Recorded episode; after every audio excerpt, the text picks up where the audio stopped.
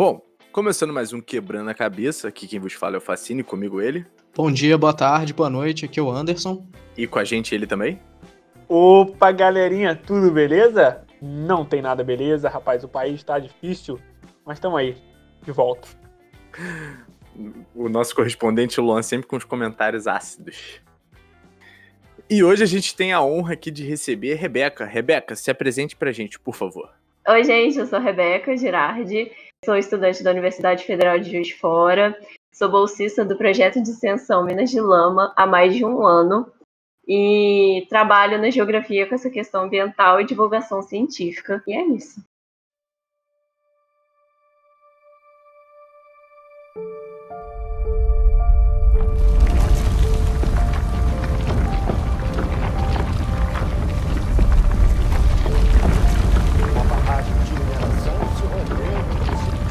Enxurrada de lama fez o Brasil inteiro relembrar hoje a tragédia ambiental está atendendo. No início da tarde, o mar de lama desceu por A lama destruiu praticamente tudo. A lama tomou conta da região e arrastou carros e casas, deixando um rastro de destruição.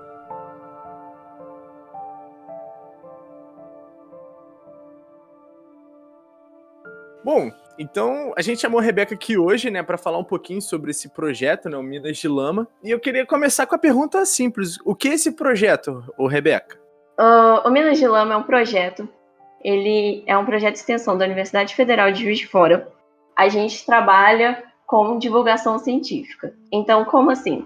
Nós é, pegamos os trabalhos publicados é, sobre os desastres da Vale e da Samarco, o do rompimento da barragem do Córrego de Feijão e o rompimento da barragem de Fundão, e transcrevemos todos os trabalhos publicados, são teses, dissertações, TCCs, é, monografias, tudo isso publicado.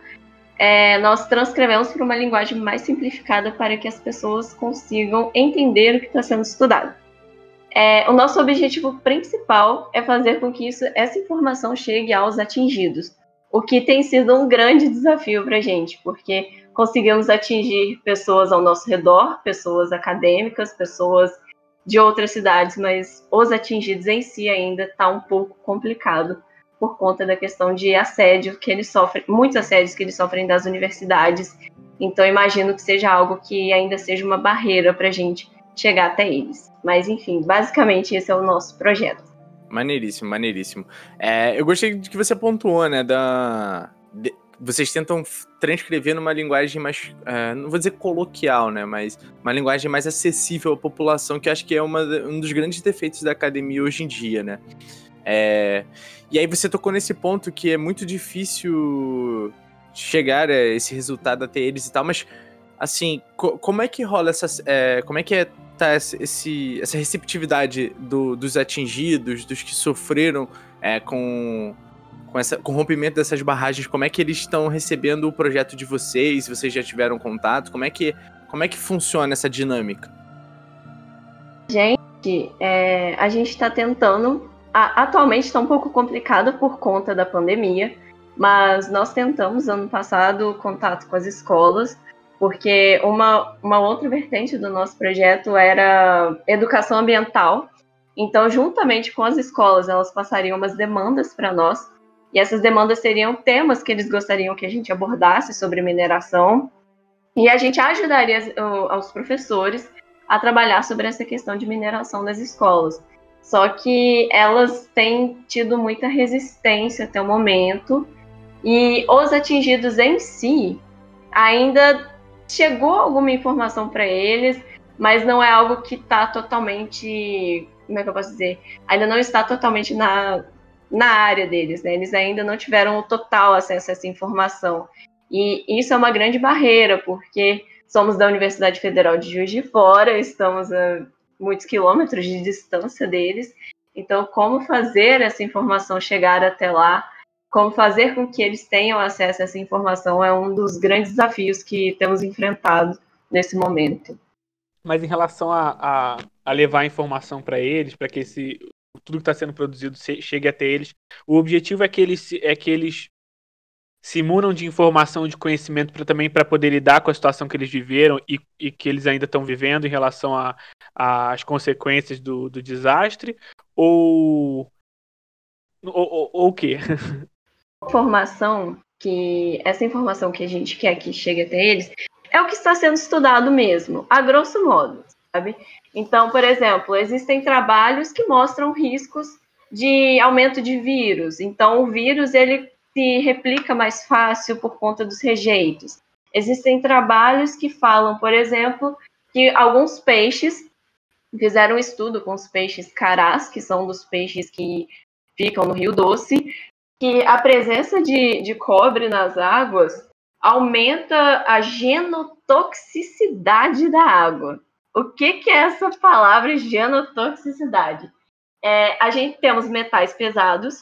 Esses metais pesados que estão presentes nas águas, eles são poluentes genotóxicos. O que, que seriam esses poluentes genotóxicos? O que, que eles fazem? Eles são capazes de alterar e modificar geneticamente uh, os seres vivos, podendo apresentar danos às suas moléculas de seu DNA. Então, isso daí pode até gerar câncer. E isso ocorreu em alguns peixes nesse estudo. Eles pegaram 24 peixes para fazer esse estudo. E mostrou que houve essa, essa modificação na molécula do, de DNA deles. Então, assim, é, isso aconteceu com um peixe, não sei, fica aí o questionamento. O que seria que poderia acontecer com uma pessoa? Não sabemos. O estudo não fala das pessoas. Não posso dar certeza. Mas isso aconteceu com peixe. E aí? Né? Então, a gente quer fazer as pessoas terem acesso a essas informações, sabe? Elas sejam informadas de que andar de chinelo nos rejeitos, de, sabe, colocar a mão no rejeito, não é algo muito seguro para se fazer. E os meus orientadores eles ficaram muito assustados, porque quando eles chegaram nos locais atingidos, eles foram até o litoral e em Linhares, e chegando lá, tinha gente nadando lá no, no oceano. Aí eles chegaram e questionaram, né? Questionaram assim, ah, por que, que vocês estão nadando? Por que, assim, os rejeitos, né, rompeu a barragem e tal. E aí as pessoas chegaram e falaram, ah, a água aqui tá de uma cor limpa, então não tem problema. É, é a falta de informação mesmo, sabe? E a gente quer fazer com que isso chegue até essas pessoas, essa informação de que é perigoso, que até hoje está lá o rejeito na água e isso é perigoso. É, isso é até importante também fazer é, já agora, porque é, geralmente esse tipo de resultado, igual você disse, não tem, pode não ter por enquanto algum estudo que revele assim é, com, com muita certeza ou algo muito aproximado de qual o efeito que isso já tem na, na vida humana. Mas é, é o típico caso daquele, daquele tipo de desastre que depois de 30 anos você para para ver a quantidade de pessoas que tiveram um determinado tipo de doença naquela região por conta de, de, um acidente que talvez não foi bem tratado, né? Sim, sim, exatamente. É um tipo de informação que é de mega relevância, né? Muito relevante. E são informações assim que são pouco divulgadas, exatamente é, exatamente por conta dessa questão que eu imagino que possa ser uma hipótese dessa linguagem científica ser muito difícil, né? Ser uma linguagem mais rebuscada, de pouco acesso, de uma linguagem que tem uma, sabe, que só quem escreve de um jeito difícil e quem lê textos difíceis consegue entender. Então, é uma coisa assim que não é acessível, infelizmente. Mas, mas você também não acha que existe uma questão da dificuldade de se transformar conhecimento acadêmico e conhecimento científico em política pública necessariamente, e também da dificuldade, por exemplo, de não só de acesso à informação dessas pessoas, mas da não sei, da própria falta de estrutura que as pessoas ainda provavelmente devem ter é, frente ao desastre e frente a poucas medidas governamentais e de reparação desse tipo, desse tipo de tragédia também. Não, sendo não só uma questão de, de da, da, informação chegar e ela ser compreendida, mas assim, dela virar política pública para lidar com essa situação. Eu super concordo com essa fala, é exatamente isso. E também tem a questão das universidades mesmo, né? Tem muito, tem muito investimento em questão de de projetos de extensão, porque os projetos de extensão são fundamentais nesse momento. Eles que entram em contato com a sociedade, eles são projetos feitos ali para a sociedade. Então, é uma coisa assim, é, necessita-se de mais investimento. É exatamente isso que você falou, dessa, dessa informação, né? Ser mais de ter mais estrutura para esse tipo de informação chegar às pessoas de uma forma correta, não é, a partir de coisas que são duvidosas. E, e eu queria, queria ir para um pouco mais para a parte técnica da coisa. É, e aí eu queria, Rebeca, que você explicasse, tipo assim, por que, que uma barragem rompe? Sabe? Como é feita uma barragem? É, e assim, pô, a gente teve aí vários desastres num período muito curto de tempo. Então, é. explica um pouquinho aí como é que funciona uma barragem, como é que ela. O é, que, que, que aconteceu nesses casos, né? Que elas romperam, né? Principalmente aqui no estado de Minas, aqui no Brasil. Então, eu queria que você falasse um pouquinho sobre as barragens. Então, é, primeiramente, sobre o caso de Fundão. Para se ter uma barragem em um determinado local, necessita-se de licenciamento ambiental, que é um processo que ele vai ajudar a planejar a, é, e controlar essas atividades humanas em um determinado local. Então serve para quê? Para que aquela barragem tenha todo um processo para que ela consiga ser construída naquele determinado local.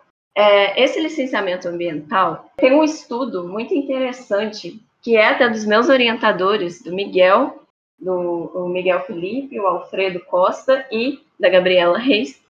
Eles falam muito sobre o processo de licenciamento ambiental e problemas associados a esse processo. Então, como assim?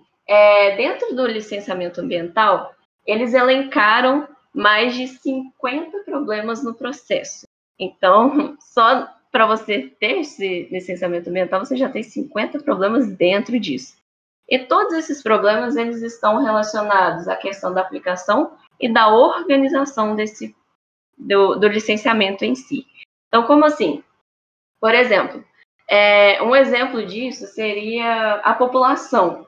Às vezes ela, ela é avisada só quando tem audiência pública, sem estar ciente dos seus direitos e dos processos de licenciamento. Então, a maioria das vezes as pessoas, quando chega uma barragem ao local, elas são notificadas, mas só quando um acordo já foi feito, elas não têm ideia, sabe, do que está acontecendo ali, elas simplesmente são chamadas para ficar ali quando um acordo entre os diretores, entre pessoas donas da, da empresa, entre o órgão público, já um acordo já está firmado, e essas pessoas, elas meio que fazem uma participação ilusória, como já está tudo fechado, eu estou aqui assim, tá.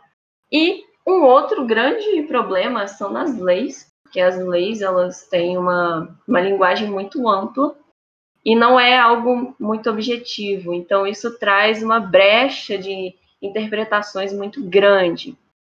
Aí, com o processo de fundão, o que aconteceu na barragem de fundão? Eu falo de fundão, gente, porque é uma coisa que a gente tem percebido agora, que eu estou fazendo um novo levantamento bibliográfico sobre os estudos, e temos percebido que há uma carência muito grande nos estudos sobre Brumadinho, sobre o rompimento da barragem de córrego do Feijão. E isso é terrível para a ciência, é terrível para a humanidade para as populações em si. São poucos trabalhos. Eu fiz um, mais ou menos em torno de 1.152 pesquisas e só encontrei 72, 72, 71 trabalhos que são liberados e que tenham acesso, assim, então, só aí você já percebe a carência de trabalhos com o último rompimento. Imagino que seja por conta de pandemia. Mas, enfim, com a barragem de Fundão, é, ela rompeu por quê? Desde seu início, ela teve problema na sua drenagem. Eles construíram a barragem e desde o início de sua construção já teve esse problema na drenagem da barragem. E isso é uma coisa assim, inadmissível, porque você não pode manter muita água junto aos rejeitos, porque ele liquefaz, ele torna-se água praticamente. E como a barragem é feita exclusivamente de rejeitos, se isso liquefaz, vai romper e vai, enfim, vai acontecer um desastre. O que aconteceu? A barragem, então, ela desde o seu início já teve esse problema na drenagem e em 2013 a própria Samarco ela, ela falou que deveria fazer uma, um concerto de emergência nessa barragem. E fizeram um, um concerto de emergência, no qual eles recuaram o eixo dela.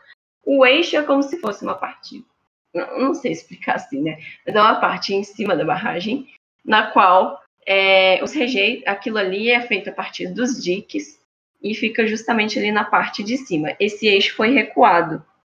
E essa, essa área é justamente aquela. Como é que eu posso explicar isso de uma forma mais. É um dique no qual os rejeitos ficam contidos ali de forma mais sólida. Se aquilo ali liquefaz, já rompe, entende? Porque como ele é rejeito, se põe água ali, amolece e rompe. Então, em 2013, eles fizeram esse recuo do eixo da barragem. E a Samarco, ela havia dito que depois desse recuo, eles voltariam com esse eixo normal. Mas não fizeram isso. Aí, em 2014, lembrando, desde a construção da barragem tem problemas de drenagem da água. Em 2014, o canal feito para expulsar a água, ele já atingiu sua capacidade máxima. Ele não conseguia mais tirar a água da barragem. Então foi acumulando água dentro dela. Os rejeitos em contato com aquela água foram liquefazendo. Então houve essa liquefação e foi um dos motivos que ocasionou o rompimento. Outro motivo foi o quê? É, a Samarca utilizava um método de aterro. Então, esse método eles usavam meio que como é que eu vou explicar? Eles pegam os rejeitos, eles meio que compactam esses rejeitos, e eles vão sendo compactados um em cima do outro. Então, quanto mais eles forem colocando dentro da barragem, mais compactando vai ser. Então, um em cima do outro.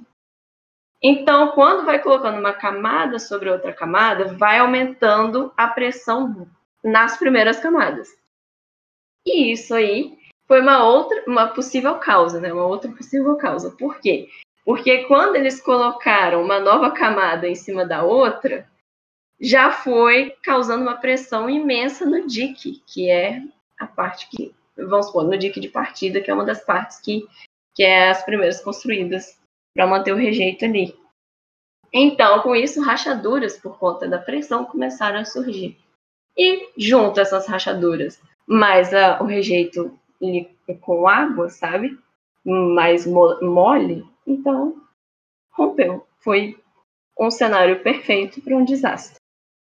Provavelmente esse tipo de, de construção, é claro que deve existir algum outro, no caso vocês falam no, no, em um dos textos do, lá do, do site que existem outras formas de construir barragens, né, outros métodos, e esse provavelmente é um método mais econômico, algo assim, né, imagino. Sim, é, esse é um método mais econômico que muitas mineradoras usam. E, e um dos dados é, interessantes que a gente viu durante os textos, porque o que nós fazemos no Minas de Lama, no Minas de Lama é produção né, dessa divulgação científica. Então, assim, é, o que eu falo aqui são trabalhos que eu li, e eu transcrevi esses textos, então não estou falando da boca para fora, não é algo assim que é, eu estou dando opiniões no sentido de é isso, mas são coisas que eu li, sabe? Então tem diversos trabalhos. Por exemplo, é, aquele que fala sobre a genotoxicidade da água, que mostra exatamente sobre essa questão essa, esse risco sobre metais pesados, a exposição desses metais, mostra que o Rio Doce, antes do rompimento, já tinha é, problemas com isso. Já era. Ele já sofria problemas de poluição severa.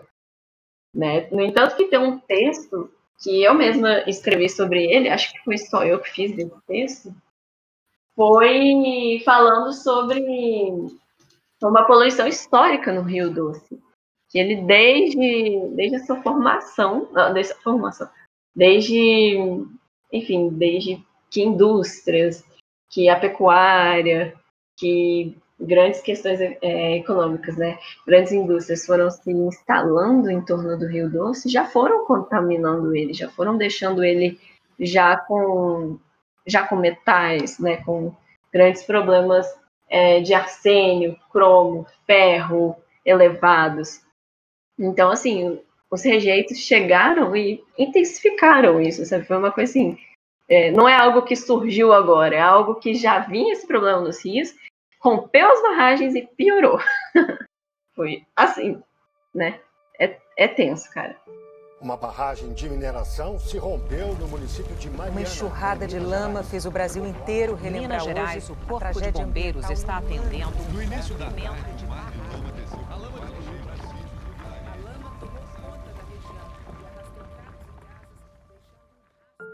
Eu, eu não, não- queria, não quero fazer uma pergunta, não. Eu queria mostrar pra vocês que eu fui num museu em Curitiba no início do ano e tinha uma exposição que era justamente sobre as.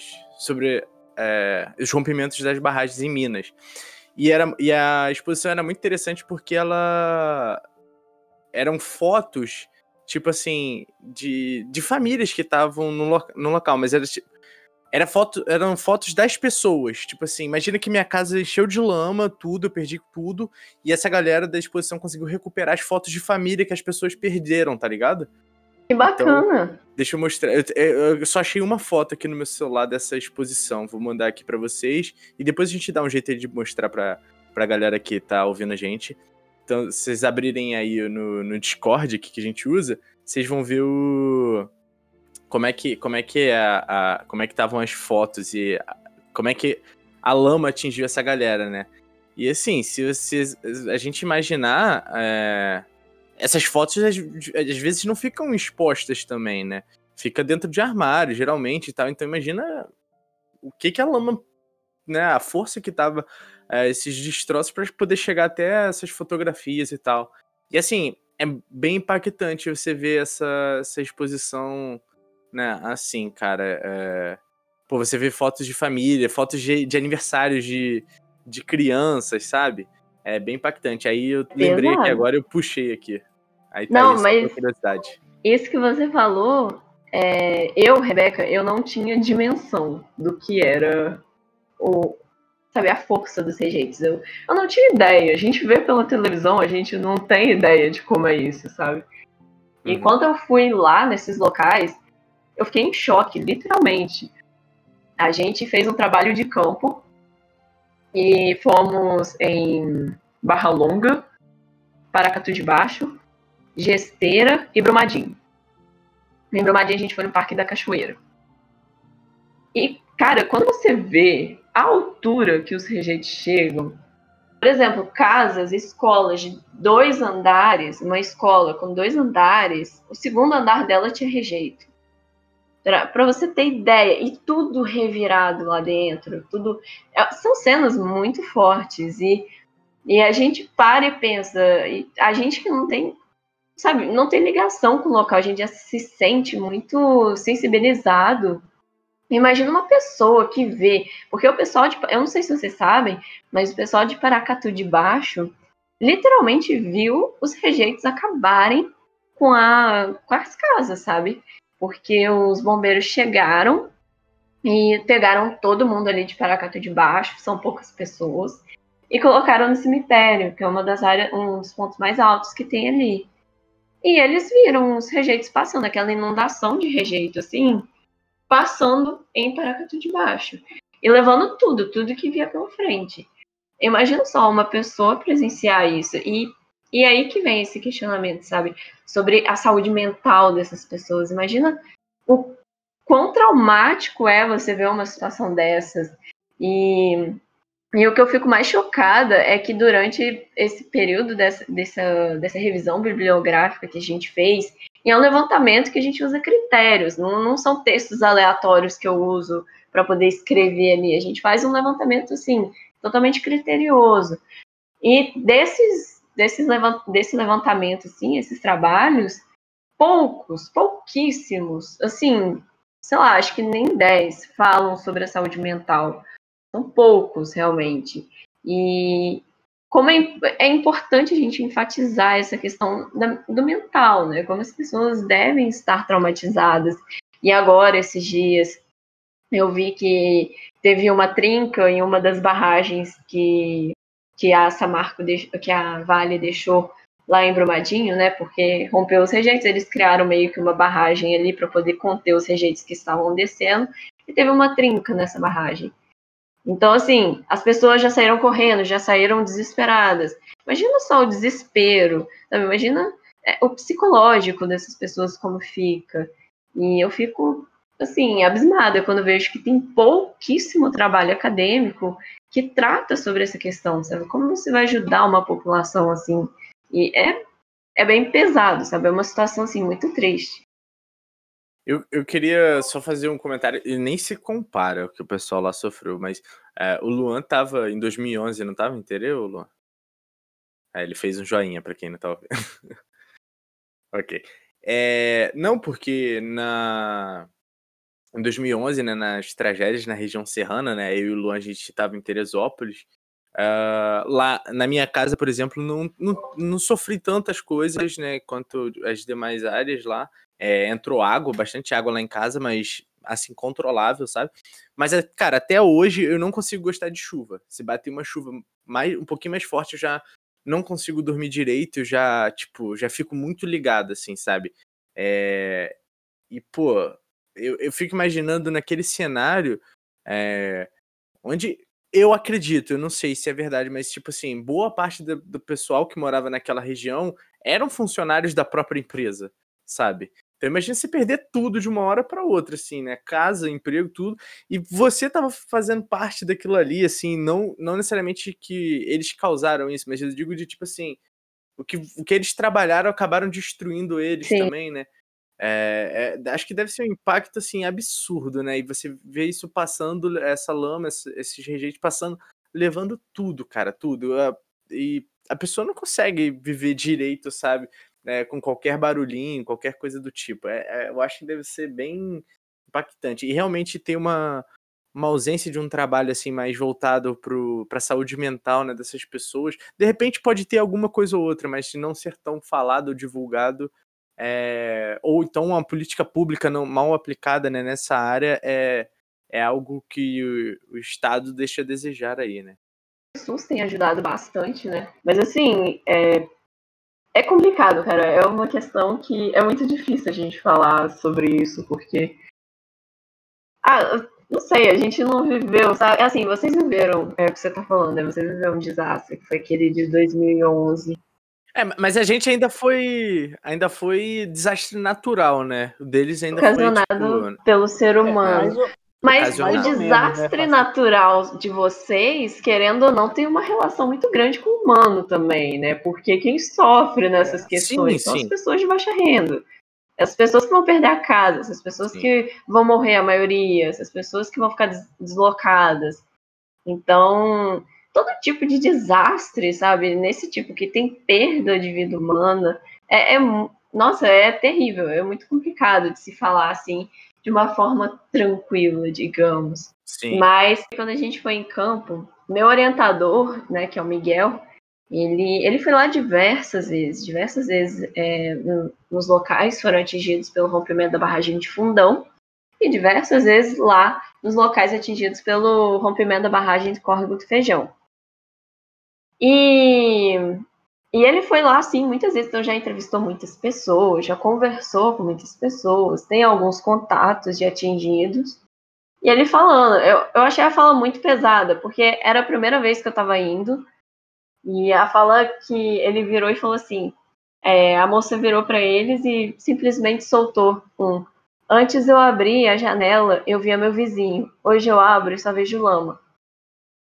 Então, olha o peso dessa fala e como que, sabe, como que você, sabe, como, como você responde uma pessoa assim, como você reage. A gente, como pesquisador, para tentar ajudar, não tem nem o que falar, a gente só deixa a pessoa falar, sabe?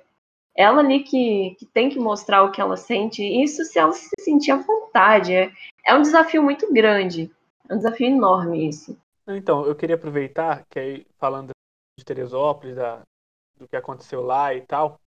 É, e aí, juntando, juntando o que a gente está discutindo aqui, você estava discutindo a questão da saúde mental, né?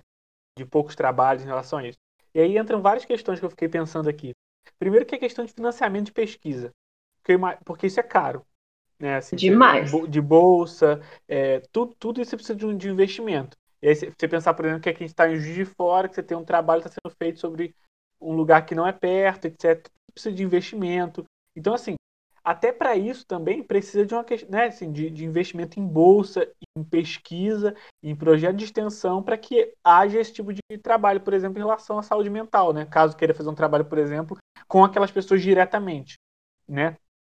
É, o, que de, o que demanda investimento. E aí eu estava lembrando de Teresópolis, porque é algo que eu fiquei refletindo agora aqui. Teresópolis não tem universidade pública, né? E aconteceu uma Sim. tragédia, um, né, um desastre lá que foi muito grande e muito impactante. Eu, eu, eu, eu, o Facinho perguntou se eu tava aqui, eu falei eu, que eu tava em Teresópolis, eu tava, mas eu não tava. Eu tava é, numa cidade de praia com uma família da, da minha família, né, assim, mas... E aí eu, eu lembro que quando aconteceu, a gente voltou para Teresópolis. E aí tava uma confusão, porque um tio meu tava, tava em Nova Friburgo, o, ele tava no hotel que ele trabalhava e tal, aí caiu o hotel, ele não tava conseguindo contato com a família, então tava essa confusão. E eu lembro que depois cheguei em Teresópolis, eu ajudei até é, no, no ginásio, que foi que é o, o ginásio Pedrão lá, que estava recebendo mantimentos e tal, eu ajudei a ajudei a receber coisas, estava ajudando nos primeiros dias lá. E aí você tinha contato um pouco com as pessoas que tinham sido atingidas. Eu lembro de, de situações que é, de pessoas chegando lá e a moça oferece, ah, você quer fazendo kit para doar para dar para as pessoas, né? E aí perguntando se a, se a, moça queria, por exemplo, roupa de cama. E a mulher, tipo, eu não tenho roupa, eu não tenho mais cama, não tenho mais nada. Sabe? Então, assim, Nossa. super pesado, né? Super. E aí, eu, e aí eu fico pensando o seguinte: Teresópolis não tem universidade pública, o que dificulta ainda mais pesquisa sobre a cidade. Exato. Então você tem a cidade, né, você tem a cidade que Juiz de Fora, você faz, você faz a universidade aqui, é um exemplo meu, né? Que eu fiz um trabalho aqui em relação a Juiz de Fora. Nem sou da cidade, mas o meu TCC eu fiz um trabalho em relação a de Fora. Talvez se tivesse universidade, universidade pública em Teresópolis, eu poderia ter feito um trabalho sobre Teresópolis. E eu fico pensando, aconteceu tudo aquilo que foi super impactante, morreu muita gente, muita gente, muito mais gente do que foi é, contabilizado, etc. Bairros teve bairro que acabou, tal. E você não, e você provavelmente não deve ter, se você procurar, pesquisa sobre aquela situação de, de saúde mental, apoio àquelas famílias, né? Passaram-se anos e provavelmente não teve. E aí é isso eu queria focar na questão da, do investimento público, né? De, de quanto mais bolsa para pesquisa, quanto mais universidade pública, quanto mais projeto de extensão, faz total diferença. Isso o projeto de vocês já mostra aqui da importância dessa, dessas situações.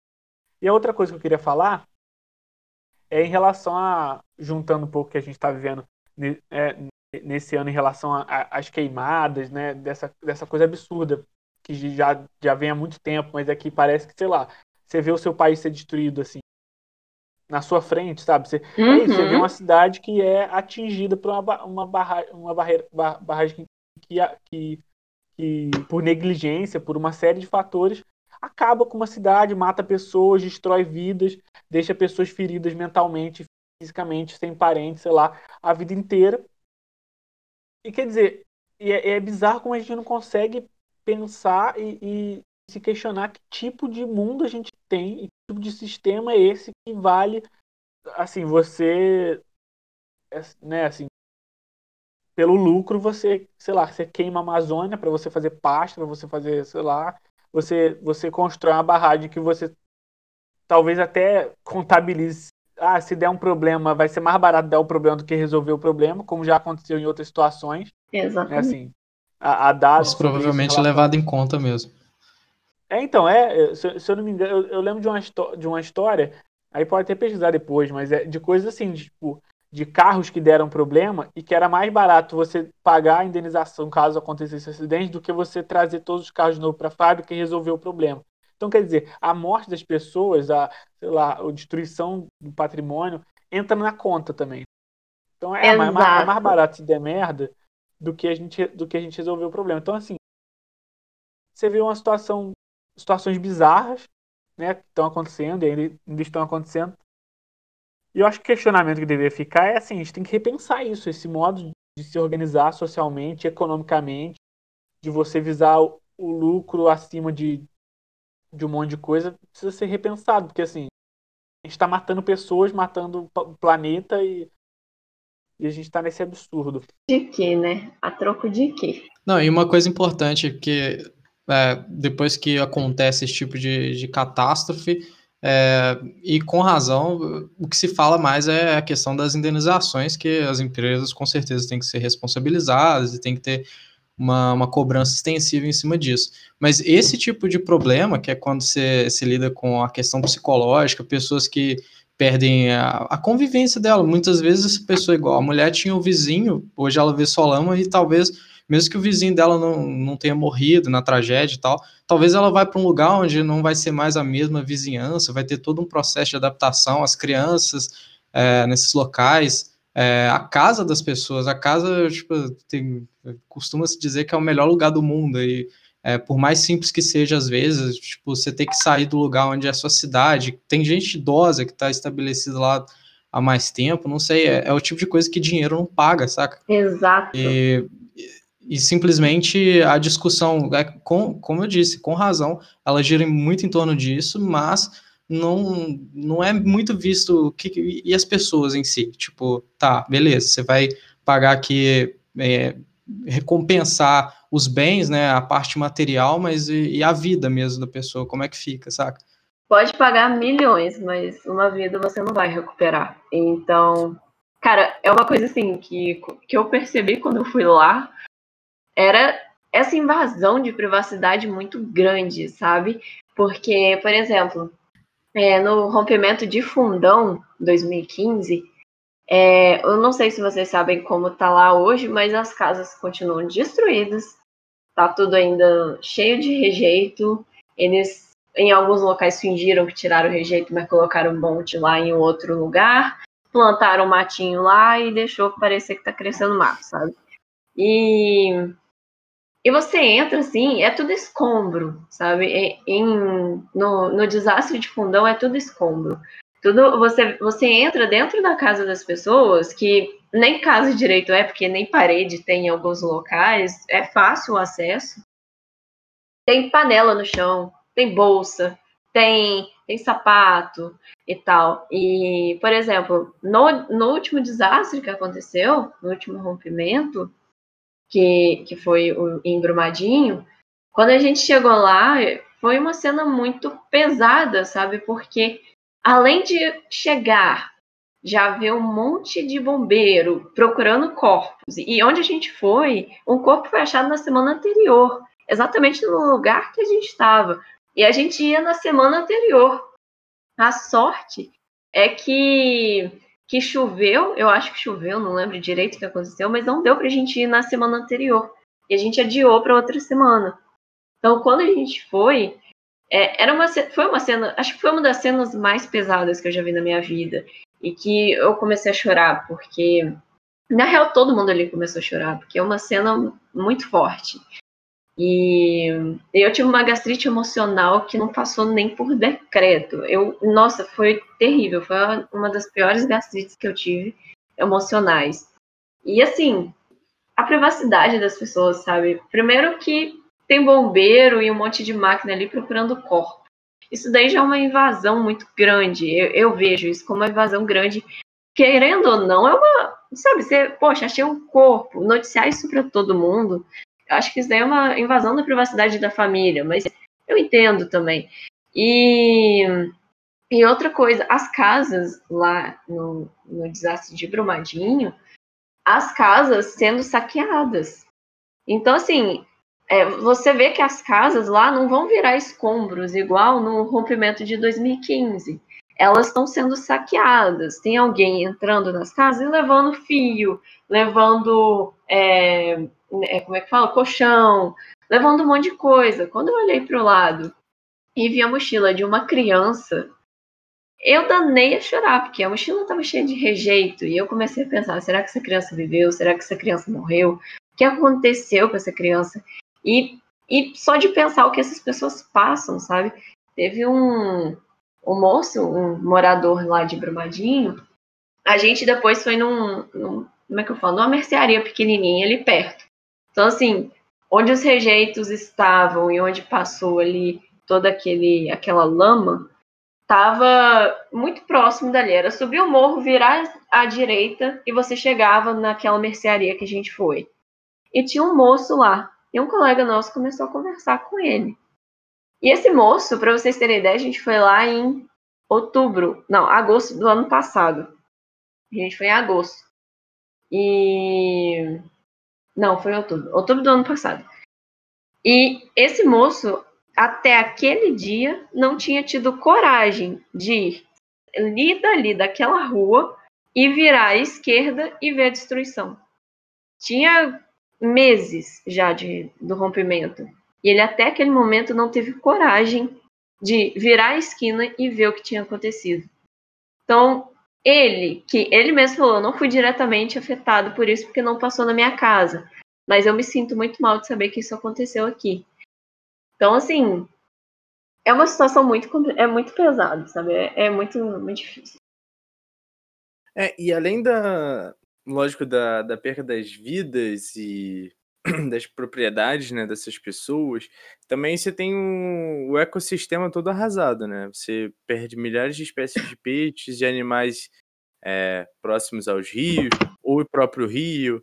É, viram um, a, a mata, então, viram um lugar, pô, um deserto, né? Não se tem vida mais lá. Não, você não consegue trazer de volta todos esses. Eu lembro que na época tinha uma estimativa de que os números de espécies de peixe chegavam a milhares a serem extintas. Tava tipo de centenas para milhares. E como é que você recupera isso? Você não recupera. Peixes que eram estavam é, em, extinção, é, próxima à extinção do, do resto do mundo. Não tinha outro lugar. E aí simplesmente tipo, acaba. Acaba o ecossistema, acaba tudo. É, é, é muito pesado. É, é complicado. Por exemplo, tem um estudo que, que a gente leu aqui para transcrever para o Menes de Lama, e que ele fala que é, até aquele momento do estudo, assim, tiveram 5.060 hectares é, afetados pelos rejeitos. Então, assim, é, sem vegetação. No total de todo o desastre, 5.060 hectares ficaram sem vegetação. Então, assim, é, pensa no impacto, no impacto disso no meio, sabe? Porque, por exemplo, é, teve um outro estudo, deixa eu achar aqui, que, que falou, olha só, que falou assim, que, destru, que esse rompimento de fundão destruiu 135 fragmentos de florestas nativas durante todo aquele percurso do, do rejeito. 135 fragmentos de florestas nativas foram destruídas e desmatados próximos àquela área, 836,7 hectares de áreas de preservação. E o impacto disso no meio ambiente? Porque, assim, os rios não vão ser mais a mesma coisa. E desde antes disso, os rios já sofriam poluição. Desde antes do rompimento. Aí houve o rompimento da barragem. Isso se intensificou, sabe? E, e enfim, e agora? E, esses animais? Para onde eles vão? Né? O que vai acontecer? Morreu tudo, sabe? E, e como se recupera uma área dessa? É muito difícil, porque é uma área imensa, extensa demais, que foi degradada, que foi né, acabada. Então, assim, é, é isso. Não sei nem como falar assim, como sugerir alguma coisa, porque é muito complicado. É esse sistema, igual o Luan falou, é, é esse sistema no qual a gente está inserido, que é direta, tipo assim, que sempre está é, acabando com o meio no qual a gente vive. É queimada para lá, queimada para cá, é desmatamento. São pessoas que desde sempre estão poluindo rios. É igual eu falei, o rio antes do rompimento já estava poluído, depois ficou mais poluído. E aí a gente não pensa, por exemplo, na questão dos indígenas. Né? Os indígenas que viviam totalmente do rio, da, da pesca, é, que viviam ali daquela mata ali em volta, enfim, perderam isso tudo, como é que eles iam fazer? E, sabe, é assim, como é que eles vão fazer? Como é que eles voltaram a viver? Como, como eles vivem agora? E são pessoas, são populações que as pessoas não dão muita muito, muito ouvido, sabe? Você não vê falando muito disso, da questão indígena na mídia. Então, é aí que vem essa questão né, do racismo ambiental, que é muito falado. Então, assim, é isso, é, é, o questionamento que faz, né? Quem sofre com esses desastres? Quem são as pessoas que mais sofrem? Quem são as pessoas que são sempre vulneráveis? Quem são as pessoas que cada vez mais vão sofrer com isso? Porque, infelizmente, isso vai se tornar algo mais recorrente. E aí? Quem são essas pessoas? Né? São pessoas de baixa renda? São negros, são indígenas, quilombolas, pessoas que são marginalizadas na sociedade. Então, assim, é, quem sofre são elas, né? Não somos nós, assim. Quem sofre são essas pessoas e elas precisam desse apoio, elas precisam dessa ajuda. É muito importante. E as universidades estão aí, né? Esses projetos de, de extensão existem exatamente para poder dar esse apoio, dar esse suporte. É igual o Luan falou, né? No desastre que teve lá em Teresópolis, infelizmente não teve esse apoio, não teve esse apoio das universidades, que é uma pena. Talvez se tivesse, seria algo, assim, uma situação eu não sei como dizer, mas teria um estudo melhor, teria um apoio melhor, um suporte melhor, sabe? Mas é complicado. Enquanto isso, a Vale tá fazendo comercial na TV. É, cara. Na moral, Essa cara. é. Não, e sabe o que é mais engraçado? Pra mim, aparece no Instagram. É, como é que é? Negócio de estagiário. Pra eu ser estagiária na Vale. A minha Eu não sei o que parece isso pra mim, velho. Eu eu fico assim, mas peraí, gente. Não tem sentido. É bravo, é complicado. É, é o, é o algoritmo. Provavelmente você tá lá pesquisando só coisa, criticando a Vale, e o algoritmo te fala: quer fazer um estágio aqui na Vale? Tipo,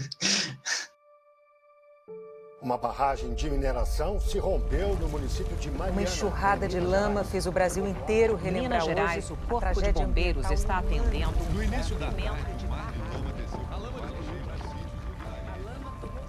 Deixando claro, eu não sou contra a mineração, porque é impossível ser contra a mineração. A gente depende dela por questão Claro. da tecnologia e tal, né?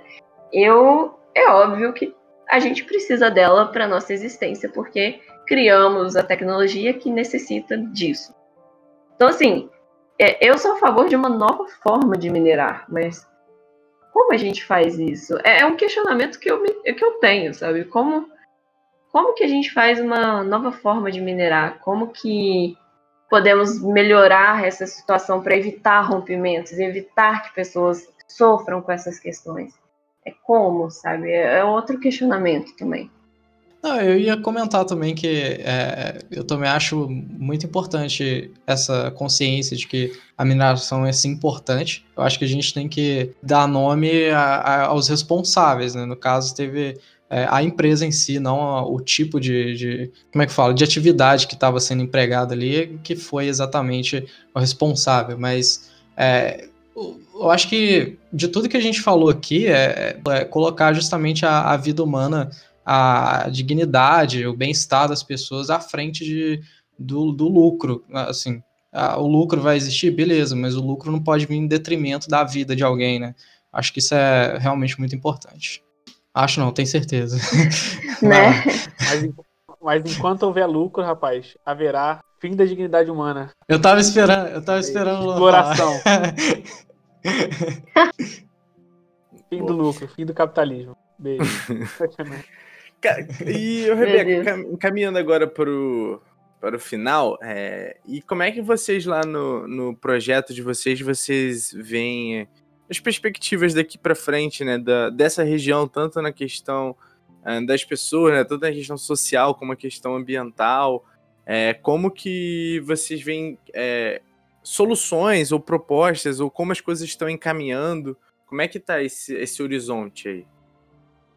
Infelizmente, ainda está muito nebuloso, né? E a- eu falo isso porque, por exemplo, quer saber o futuro de Brumadinho, como que vai ser? É só olhar o que aconteceu em Mariana, Gesteira, Barra Longa, Paracatu de Baixo, enfim, todos os locais atingidos em 2015.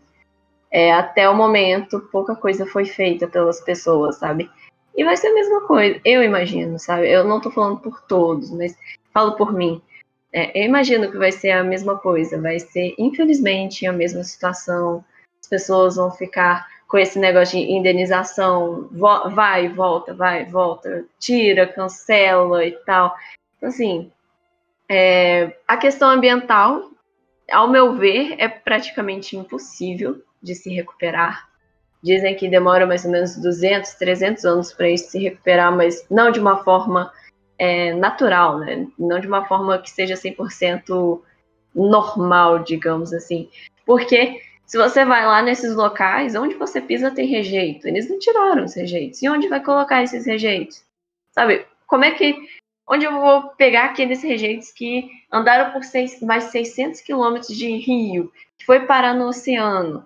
Onde eu coloco esses rejeitos, sabe? Em que local? Querendo ou não, eu vou ter que criar uma nova barragem para poder colocar rejeito ali, sabe? Então, aí deixaram nos locais. E como você planta? Como você como que você melhora ali? Como, sabe, as vaquinhas. A gente foi lá e tinha uma de vaca comendo é, matinho de, de grama que estava em cima de rejeito. E alguém um dia vai comer a carne dessa vaca, alguém vai beber o leite dessa vaca. E, e, e o impacto disso na vida de uma pessoa, será que tem? Sabe?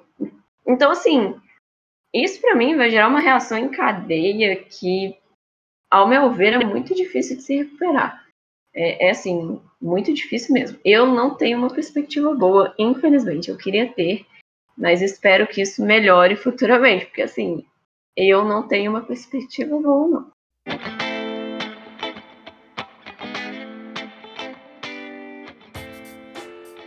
A gente tem que agradecer a Rebeca e parabenizar também pelo trabalho, o pessoal do, gente, do projeto obrigada. também, Minas de Lama. E recomendar muito pro pessoal que estiver ouvindo para ir lá no site, a gente vai deixar o link aqui para todo mundo ler, ler, compartilhar, assim, é muito importante apoiar esse tipo de projeto, porque, é, assim, claro, coronavírus e tudo, a mídia, obviamente, não vai focar muito nesse tipo de coisa, mas é, a gente não pode deixar isso ficar esquecido, obviamente, até porque o futuro tá aí, pode, assim, a gente tem que pensar o máximo para evitar que isso aconteça novamente e também para dar o máximo de suporte para que tenha mais estudos a respeito para o pessoal que sofreu com esse, esse desastre aí. Muito bom, Rebeca. Obrigado pela participação. Foi show de bola. Obrigada, gente. Eu quero agradecer a oportunidade de vir aqui falar. E tem uma coisa que eu esqueci de falar que eu queria falar é, sobre uma coisa muito interessante também que é válida ressaltar sobre o terror psicológico que as pessoas sofrem hoje por conta disso. Congonhas tem uma das maiores barragens do Brasil e as pessoas tem pessoas que vivem a 200 metros dessa barragem. Imagina só o terror psicológico que essa pessoa sofre. E, e como é que fala? Em é, com o rompimento de 2015, a Samarco faz todo dia 10, né, de cada mês, às 10 da manhã, faz umas simulações é, de rompimentos e tal. Imagina o terror psicológico em torno disso. Imagina as pessoas sempre estarem ouvindo isso, tipo, sabendo que elas correm risco, que isso pode acontecer um dia de novo e tal. Então, é, eu quero agradecer a oportunidade de vocês me deixarem vir aqui falar, enfim, trazer algumas reflexões. É, me desculpa se eu deixei alguma coisa confusa, mas eu quero agradecer a oportunidade porque é importante divulgar esse tipo de conhecimento. É importante a gente não deixar o assunto morrer, porque a gente tem que fazer com que isso, com que a voz dessas pessoas seja escutada. A gente tem que contribuir para que elas consigam ser escutadas. Então, assim, é, estar na luta ao lado delas, assim, em cima de tudo, sempre estar visando a vida das pessoas.